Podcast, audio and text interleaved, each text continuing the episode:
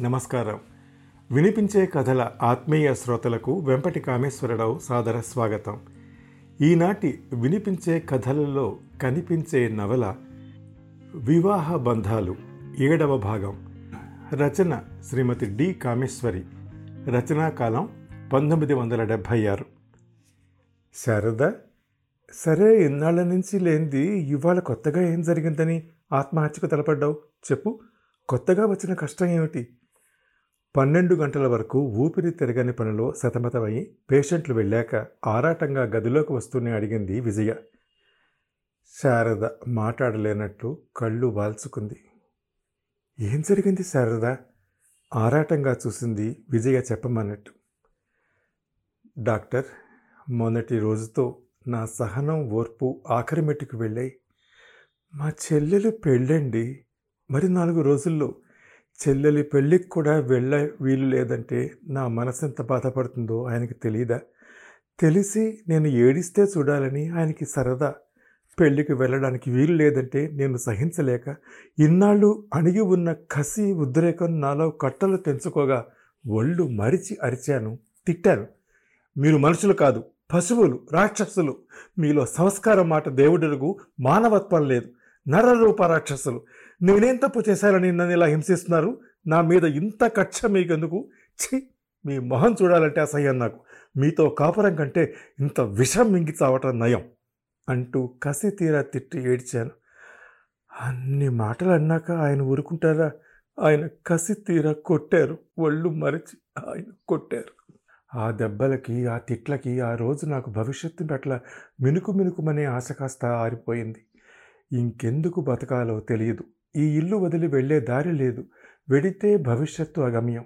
నా వాళ్ళకి నేను సమస్య కావటం ఇష్టం లేక ఇంతకంటే గత్యంతరం కనపడక ఈ నిర్ణయానికి వచ్చాను డాక్టర్ గారు. చెప్పండి. ఇప్పుడు చెప్పండి. నేను తొందరపడ్డానా? నేను చేసింది తప్ప నా సమస్యకి పరిష్కారం ఏదన్నా ఉందంటారా? సాగు తప్ప మరో మార్గం నాకు ఉందంటారా ఇప్పుడు జవాబు చెప్పండి డాక్టర్. నన్ను బతికించి నాకు ఎంత ద్రోహం చేశారో ఇప్పటికైనా అర్థమైందా? ఆవేశంగా సవాల్ చేస్తున్నట్టు అడిగింది శారద. విజయ సాలోచనగా శారద వంక చూస్తుండిపోయింది ఒక నిమిషం. ఏదో నిశ్చయించుకున్న దానిలా స్థిరంగా తలెత్తి ముందే చెప్పానుగా శారద ప్రతి సమస్యకి పరిష్కార మార్గం ఉంటుందని శారద ఆశ్చర్యంగా చూసింది. అవును శారద నీ సమస్యకి పరిష్కారం నువ్వు ఆయన్ని ఎదుర్కోగలగటమే. అణిగి మణిగి పడి ఉన్నన్నాళ్ళు మరింత అణసారనే స్వభావం మనిషిది. అందులో నీ భర్త లాంటి మగవాళ్ళకి భార్య అంటే అణిగిపడి ఉండేదని ఎక్కడికి పోలేదని చచ్చినట్లు ఏమన్నా భరిస్తుందని వాళ్ళ ఊహ. వాళ్ళ అపోహ తొలగించి భార్య అంటే బానిస కాదు భార్య అంటే ఆ సంసారంలో భర్తకెంత స్థానం ఉందో భార్యకి అంతే స్థానం ఉందని అతనికి తెలియచెప్పటం నీ బాధ్యత. భార్య స్థానం భర్త పాదాల దగ్గర కాదు హృదయంలో అని నిరూపించాలి నువ్వు అవసరమైతే ఎదిరించాలి. మీకు నే చెప్పింది సరిగ్గా అర్థమైనట్టు లేదు. ఆయన్ని ఎదిరించకపోతేనే నా గతి ఇలా ఉంది. ఎదిరిస్తే బతకనిస్తారా? ఆశ్చర్యంగా అడిగింది శారద. అవును బతకనీయుడు. ఇంట్లోంచి పొమ్మంటారు. సరే వెళ్ళిపోతున్నాను అను. విజయ నిర్భరంగా చెబుతోంది. శారద విచిత్రంగా చూసింది. ఎక్కడికి పోను? మీకు చెప్పానుగా. నన్ను స్వీకరించే స్థితిలో మా వాళ్ళు లేరని.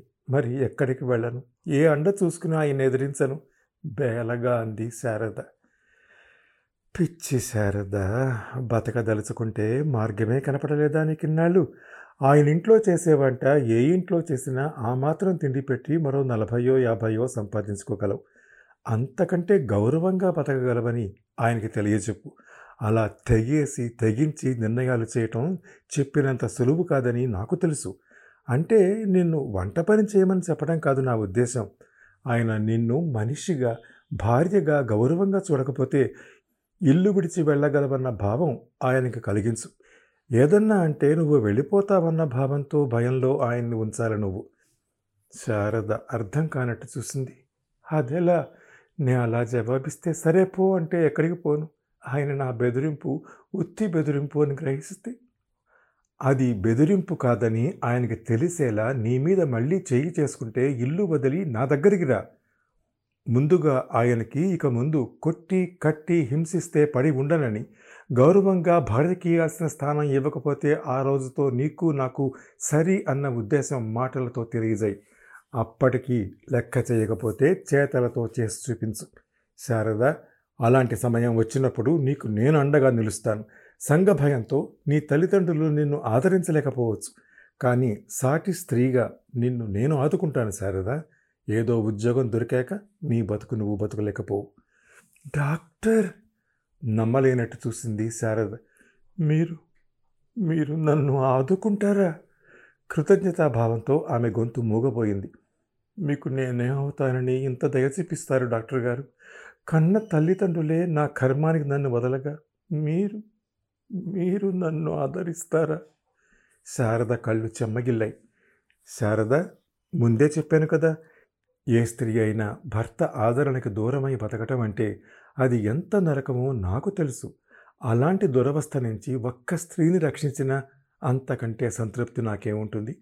శ్రీధరు నేను డాక్టర్లుగా రెండు చేతులా అర్జిస్తున్నాం. నీకు బతుకు తిరుగు దొరికే వరకు నిన్ను ఆదుకోవటం మాకేం కష్టం కాదు. కానీ డాక్టర్ గారు లోకం నా స్థానం? లోకం. వెధవ లోకం సంగతి మరిచిపో. నీ భర్త నిన్ను హింసిస్తుంటే ఏం చేసిందా లోకం? చూడు సరదా లెక్క చెయ్యని వాళ్ళ జోలికి రాదు లోకం. భయపడుతుంటే మరింత లోకువ కట్టి సాధిస్తారు మనుష్యులు. ఎన్నాళ్ళంటారు?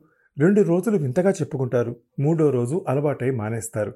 ఒక ఆడది ఎంత నరకం కాకపోతే సంసారం వదులుకుంటుంది అన్న ఇంగిత జ్ఞానంతో ఆలోచించలేని మనుషుల గురించి నువ్వు పట్టించుకోవద్దు. శారద ఆలోచనలో పడింది ఒక్క క్షణం. విజయ ఆమె మాటలతో ఏదో ధైర్యం తెగింపు కలుగుతోంది. కానీ ఈ ధైర్యం చివరి వరకు నిలుస్తుందా లేదా? ఇటు కాకుండా అటు కాకుండా తన బతుకు తయారవుతుందా? అన్న సందిగ్ధంలో కొట్టుమిట్టాడింది. ఆమె సంశయం గుర్తించినట్టు విజయ శారద ఇప్పుడే అంత దూరం ఆలోచించిన అవసరం లేదు. ముందు మాటలతో సవ్యంగా నీ భర్త మారితే సంతోషమే. చూడు సరదా ఈ మగవాళ్ళకి మాత్రం పెళ్ళాం ఇంట్లోంచి లేచిపోయిందంటే పరువు తక్కువ కాదంటావా? భార్య ఇంట్లోంచి వెళ్ళిపోయిందంటే వాళ్ళు మాత్రం నలుగురిలో తలెత్తుకోగలరా? పై పై బెదిరింపులే కానీ నిజంగా భార్య ఇంట్లోంచి వెళ్ళిపోవటం వాళ్ళకి మాత్రం ఇష్టం అనుకుంటున్నావా? ఈనాడు స్త్రీలకి చాలా హక్కులున్నాయి. భార్యని పొమ్మనటం రమ్మనటం వాళ్ళ ఇష్టమే కాదు. ఒకవేళ ఇంకా మూర్ఖంగా అతను ప్రవర్తిస్తే మారకపోతే నీకు అండగా నేవున్నాను తర్వాత కోర్టు ఉంది నీకు న్యాయం చేకూర్చడానికి. శారదకంతా ఏదో అయోమయంగా ఉంది. తను ఇన్నాళ్ళు ఎందుకు ఇంత తెలివి తక్కువగా భయపడింది? అవును భార్యని వదలటం అంత సులువ? ఈ మాత్రం ఆలోచన లేకుండా అంతలో ఎందుకు భయపడింది? అమ్మ నాన్న రానియరని లోకులు ఏమంటారో రాని పిచ్చి భయాలతో నరకంలో మగ్గింది. ఇప్పుడు విజయ ఇచ్చిన చేయూత ఆసరాతో తన బతుకుని చక్కదిద్దుకోవటము లేక తెగతెంపులు చేసుకోవటము తన చేతిలో పని. ఏమి ఆలోచిస్తున్నావు? నీ ఆలోచనలు నాకు తెలుసు. చూడు శారదా మీ వారు ఊరి నుంచి ఎప్పుడొస్తారు మరి రెండు మూడు రోజుల్లో. ఆహా అయితే ఓ పని చేయి రేపు రెస్ట్ తీసుకుంటే నీ ఆరోగ్యం చక్కబడుతుంది. ఎల్లుండి బయలుదేరి మీ చెల్లెలి పెళ్ళికి వెళ్ళు. చెల్లెలు పెళ్ళికి వెళ్ళవద్దనే హక్కు ఆయనకి లేదు. ఆయనకి ఇష్టం లేకపోతే ఆయన మానచ్చు. నిన్ను వద్దనటం అమానుషం. అంచేత ఇంట్లో ఉత్తరం రాసి పక్కింట్లో తాళం ఇచ్చి వెళ్ళు. పెళ్ళయ్యాక తిరిగిరా. అప్పుడు ఆయన గొడవ లేవదీస్తే అలా నిన్ను కట్టడి చేసే అధికారం భర్త అయినంత మాత్రం లేదని తెలియజేయి. చేయి చేసుకుంటే నీ అస్త్రం ఉపయోగించు. ఏమిటి గీతా రహస్యం బోధిస్తున్నావు? ఈ పూటకి భోజనం వద్దా ఏంటి? పోనీ క్యారియర్ పంపమంటావా? ఇటు భోజనం అటు గీతోపదేశం పూర్తవుతుంది. శ్రీధర్ గుమ్మం దగ్గర నిలబడి వింటూ హాస్యంగా అన్నాడు. పన్నెండున్నర అయింది తెలుసా? ఐడియా! Good idea! ప్లీజ్ ఇంటికి వెళ్ళి భోజనం పంపించవు వంటవాడితో. ఎలాగో శారదకు భోజనం పంపాలి. ఆ చేత్తో నాకు. బాగుంది ఏదో హాస్యంగా అంటే అయినా ఆ అమ్మాయిని పాపం ఎందుకలా పాడు చేస్తావు? నువ్వు మొగుణ్ణి వదిలింది చాలక అందరికీ నేర్పి పెడుతున్నావా? చూడండి శారద గారు ఆవిడ మాటలు విని చెడిపోకండి. చమత్కారంగా అన్నాడు శ్రీధర్. మొగుణ్ణి వదిలి నేను చెడిపోయింది ఏమీ లేదులే. నువ్వు దొరికావుగా? విజయ నవ్వుతూ అంది. బాగుంది నీ అదృష్టం కొద్దీ నాలాంటి వెర్రి వెంగళాయ దొరికాడు. అందరికీ దొరకద్దు. విజయ కళ్ళు శ్రీధర్ వైపు తిరిగాయి. ఆ కళ్ళల్లో ఆరాధన ప్రేమ శారద దృష్టిని దాటిపోలేదు. నిజం శ్రీ మగవాళ్ళంతా నీలా ఆలోచించితే మా ఆడవాళ్ళకు ఎన్ని సమస్యలు మిగిలి ఉండేవి కావు. ఆమె గొంతు బొంగురుపోయింది. శారద శ్రీధర అన్నది నిజం. భర్తతో తెగతింపులు చేసుకోవటం కష్టం కాదు. ఆ స్త్రీకి మిగిలిన జీవితం మూడైపోకుండా తిరిగి నీరు పోసి చిగురింపచేసే పురుషుడు దొరకటం దుర్లభం. నా పుణ్యం కొద్దీ శ్రీధర్ దొరికాడు. ఆ పాపు ఈ మాటలు కొన్ని వేల సార్లు విని విని విసిగెత్తిపోయాను ఇప్పటికే గర్వంతో నా ఛాతీ ఇంత వెడలిపోయిపోయింది ఇంకా పెరిగిందంటే కొత్త షర్టులు కొనుక్కోవాలి. సరే నేను వెళ్ళి భోజనం పంపిస్తాను అంటూ వెళ్ళాడు శ్రీధర్. వాళ్ళిద్దరి అన్యోన్యత అనురాగం చూస్తుంటే శారద మనసు సంతృప్తితో నిండిపోయింది. తనను కలలు కన్న జీవితం ఇది. తనకు దక్కిందేమిటి? శారద ఏమిటి ఆలోచిస్తున్నావు? నేను చెప్పినట్టు చెయ్యి. భగవంతుని దయవల్ల నీ కాపురం చక్కపడితే మంచిదే. లేదంటే ఏదో ఉద్యోగం చేసుకుందువు కానీ శ్రీధర్ లాంటి సంస్కారి ఉన్నతుడు మరొక పురుషుడు నీ జీవితంలో తటస్థపడితే నీకు జీవితంలో లోటుండదు. డాక్టర్ గారు మీ గురించి చెప్తా అన్నారు. చెప్పండి ప్లీజ్. వినాలని చాలా ఆరాటంగా ఉంది.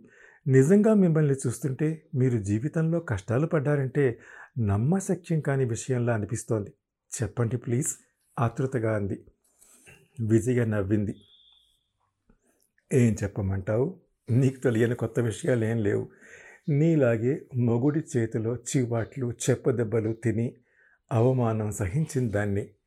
అలా కాదు. సరిగ్గా చెప్పండి. ఉండు. ఇదిగో క్యారియర్ వచ్చింది. భోజనం చేస్తూ చెబుతాను. క్యారియర్ విప్పి రెండు ప్లేట్లలో వడ్డించింది విజయ.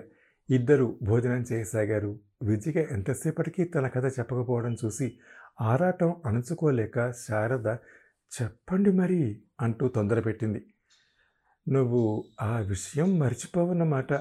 సరే ఇందాక చెప్పానుగా శారదా మొగుడి చేతిలో హింస అనుభవించిన వారి అన్ని కథలు ఒకేలాగా ఉంటాయని మీ ఆయన కంటే మా ఆయన మరి రెండు ఆకులు ఎక్కువే చదివారు.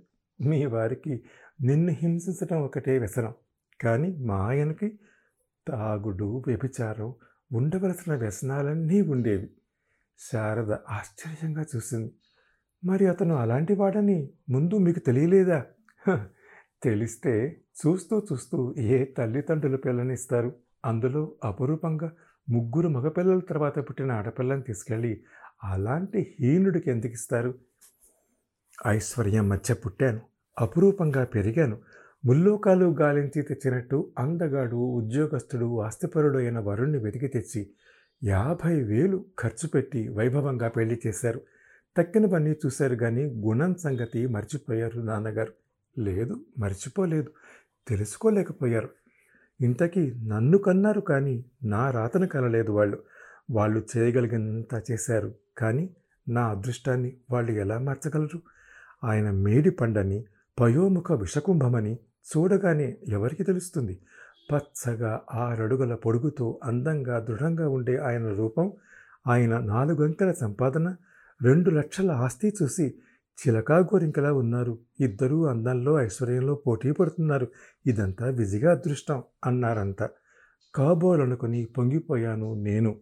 కానీ నేను ఎంత అదృష్టవంతురాలినో మొదటి రాత్రే తెలిసిపోయింది. అబ్బా! ఆ రోజు గుర్తు వస్తే భయంకరమైన కల వచ్చినట్టు వణుకు వస్తుంది.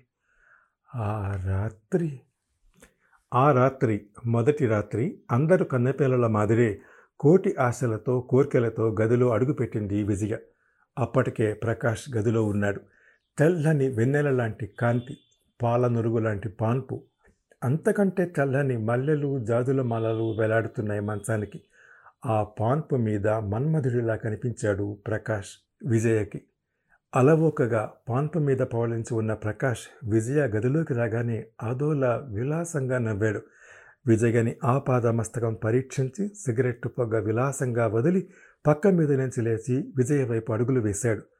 విజయ సిగ్గుతో తలదించుకుంది ప్రకాష్ జానపద హీరోల చూపుడు వేలుతో విజయ శుభకం ఎత్తి కళ్ళల్లోకి అదోలా చూసి "మ్మ్, అందగత్తెవే ఈ అందాన్ని ఇన్నాళ్ళు ఎవరూ ఆస్వాదించలేదా? అన్నాడు. అదోలా నవ్వుతూ. విజయ బిత్తరపై చూసింది. ఏ? ఇంత అందాన్ని ఎవరికి ఇవ్వకుండా నా కోసమే దాచి ఉంచావా ఇన్నాళ్ళు? ఏమో ఈ ఆటవాళ్ళని నమ్మలేం. చెప్పు నేను ఎన్నో వాడిని పర్వాలేదు నేనేమనుకోను. విషపు నవ్వు నవ్వాడు. ఏమిటా మాటలు? అర్థం కాక తెల్లబూతూ చూసింది విజయ. పోనీ నువ్వెవరిని ప్రేమించలేదు ఇన్నాళ్ళు? నిజంగా ఇష్టపడే చేసుకున్నావా ఈ పెళ్ళి? మొహంలో మొహం పెట్టి భుజాల మీద చేతులు వేశాడు. విస్కీ వాసన గుప్పన కొట్టింది. ఉక్కరి బిక్కిరవుతూ ఏమిటిది? మీరేం మాట్లాడుతున్నారు అసలు? అంది మాటలు కూడా తీసుకుంటూ భయంగా. నా మాటలే అర్థం కానంత మాయకురాలివా పోనీలేరా నీ అందమంతా నా కోసం ఇన్నాళ్ళు దాచావన్నమాట. థ్యాంక్స్ అంటూ మోటుగా కౌగిల్లోకి లాగి బలంగా చేతులు బిగించి పెదాలు అందుకోబోయాడు. విజయ వెగట్టుగా మొహం తిప్పుకొని మీరు మీరు తాగారా? అంది భయంగా చూస్తూ. ఏ? తాకూడదా మగువతో పాటు మదరి కూడా కలిస్తే ఎంత మజాగా ఉంటుందో తెలుసా? కమాన్ ఆలస్యం చేయకు. మొరటుగా విజయని నలిపేయసాగాడు. విజయ ఉక్కిరి బిక్కిరవుతూ వదలండి. ఛీ మా ముందు వదలండి నన్ను. తాగి వచ్చి మీరు మీరు ఇలాంటి విజయ మాటలు పూర్తి కాకముందే అతను విజయని మాట్లాడనేయకుండా నోటితో పెదాలు మూశాడు. మరి ఎలాంటి వాడిని అనుకున్నావు? అన్నాడు వికటంగా నవ్వి. విజయ ఊపిరి అందక గెలగలలాడి మొహం తిప్పుకుంటూ కవిగిల్లోంచి వదిలించుకోవడానికి పలుగులాడింది. భయంతో అవమానంతో ఆవేశంతో అసహ్యంతో ఆమె గుండెలు ఎగిసిపడుతున్నాయి గట్టిగా రెండు చేతులతో ప్రకాష్ను ఒక్క వెదిలింపుతో విదిలించి తీక్షణంగా చూస్తూ ఏమిటిది మీరు? స్పృహలో ఉన్నారా అసలు? ఛీ తాగివచ్చి నాతో మొదటి రాత్రి భార్యతో ప్రవర్తించవలసిన తీరు ఇదా? చదువుకున్నవారు ఓ తాగుబోతుల విజయకి ఆవేశంలో మాట తలబడింది తాగుబోతులా ఏమిటి? తాగుబోతునే మీ ఆడవాళ్ళతో ఇంతకంటే సున్నితంగా ప్రవర్తిస్తే లొంగుతారా? నాకు ఇలాగే అలవాటు. విజయ కోపానికి బెదరనట్టు నవ్వి మళ్ళీ దగ్గరికి లాక్కోబోయాడు. విజయ దిగ్భ్రాంతితో చూస్తూ అంటే మీకు ఇలా అలవాటంటే అర్థం? తడబడుతూ అడిగింది. అర్థం వెరీ సింపుల్ మై డియర్ నీకు కొత్త ఏమో కానీ నాకు ఈ అనుభవం కొత్త కాదు. జంకు గొంకు లేకుండా తెగేసి చెప్తున్న ప్రకాష్ని నమ్మలేనట్టుగా చూసింది. అతను అబద్ధం ఆడడం లేదని గ్రహించింది విజయ. ఆమెకు ఆ క్షణంలో ఏం చేయాలో కూడా తోచనంత దిగ్భ్రాంతి కలిగింది. ఎన్ని రకాల సంబంధాలు. ఎంచి ఎంచి ఆఖరికి ఓ తాగుబోతూ వ్యభిచారిన తన వివాహం ఆడింది. పై రూపం చూసి ఎంతలా మోసపోయారు తామందరూ. విజయ తనని తాను మరిచిపోయింది. ఎంత మోసం! ఎంత దగ? మీరు ఇలాంటి వారిని తెలియకుండా దాచి మమ్మల్ని ఇంత మోసం చేస్తారా? కోపంతో జీవనించిన మొహంతో పిచ్చిగా అరిచింది విజయ. మోసం దగ. మీరు ముందుగా నువ్వు తాగుబోతువా వ్యభిచారువా అని అడిగారా? నీ చదువెంత నీ జీతం ఎంత అని ఆరా తీశారు. వాటికి జవాబులు వచ్చాయిగా. హేళనగా అన్నాడు ప్రకాష్. ఆయన డియర్ ఆ మూల్యమైన కాలాన్ని ఇలాంటి వృధా సంభాషణతో గడిపేస్తావా? కమాన్ డార్లింగ్ విజయ చెయ్యి పట్టుకుని నడుం చుట్టూ చేయి వేసి మంచం వైపు లాగాడు. విజయ తీక్షణంగా చూసి చెయ్యి లాక్కుంది విసురుగా నన్ను మొదలండి నన్ను ముట్టుకోవద్దు. నా జోలికి రావద్దు అంది కఠినంగా. భలే మొదటి రాత్రి పెళ్ళా వద్దంటే మానేసేటంత చవటనా? కమాన్ బేబీ అనవసరంగా గొడవ చేయకు. మొరటుగా విజయని ఎత్తుకెళ్ళి మంచం మీద పడేశాడు. విజయ దెబ్బతిన్న బెబ్బులులా లేచింది తిరస్కారంగా చూసింది. అతని ముఖం మరింత కఠినంగా మారింది. చూడు ఇందాకటి నుంచి పోనే కదా అని ఇంతవరకు ఊరుకున్నాను. ఒక్కసారి కంటే పిలవడం నాకు అలవాటు లేదు. రా! కటువుగా అన్నాడు ప్రకాష్. విజయ బిత్తరపోతూ చూసింది ఆ కోపాన్ని. నువ్వు మాటలతో లొంగేదానివి కాదన్నమాట. సరే! ప్రకాష్ ఒక్కొక్క అడుగు వేస్తూ ముందుకు వస్తుంటే పిల్లి చేత చెక్కబోయే గోరింకలా వణికింది. ఆలోచనకు వ్యవధి లేదు. శక్తి కొద్దీ ప్రతిఘటించింది. కానీ అతని పశుబలం ముందు అందులో తాగిన బలం ముందు ఎంతోసేపు ప్రతిఘటించలేకపోయింది. ఆ తరువాత ఏం జరిగిందో ఎనిమిదవ భాగంలో వింటారు. అంతవరకు సెలవు. నమస్కారం. ఈ షోని మీరు Apple podcast Google podcast Spotify Gaana మరే ఇతర ప్లాట్ఫామ్స్లో అయినా సబ్స్క్రైబ్ చేసి వినొచ్చు. నెక్స్ట్ ఎపిసోడ్ రిలీజ్ అయినప్పుడు మీకు అప్డేట్ రావడానికి నోటిఫికేషన్ టర్న్ ఆన్ చేసుకోండి.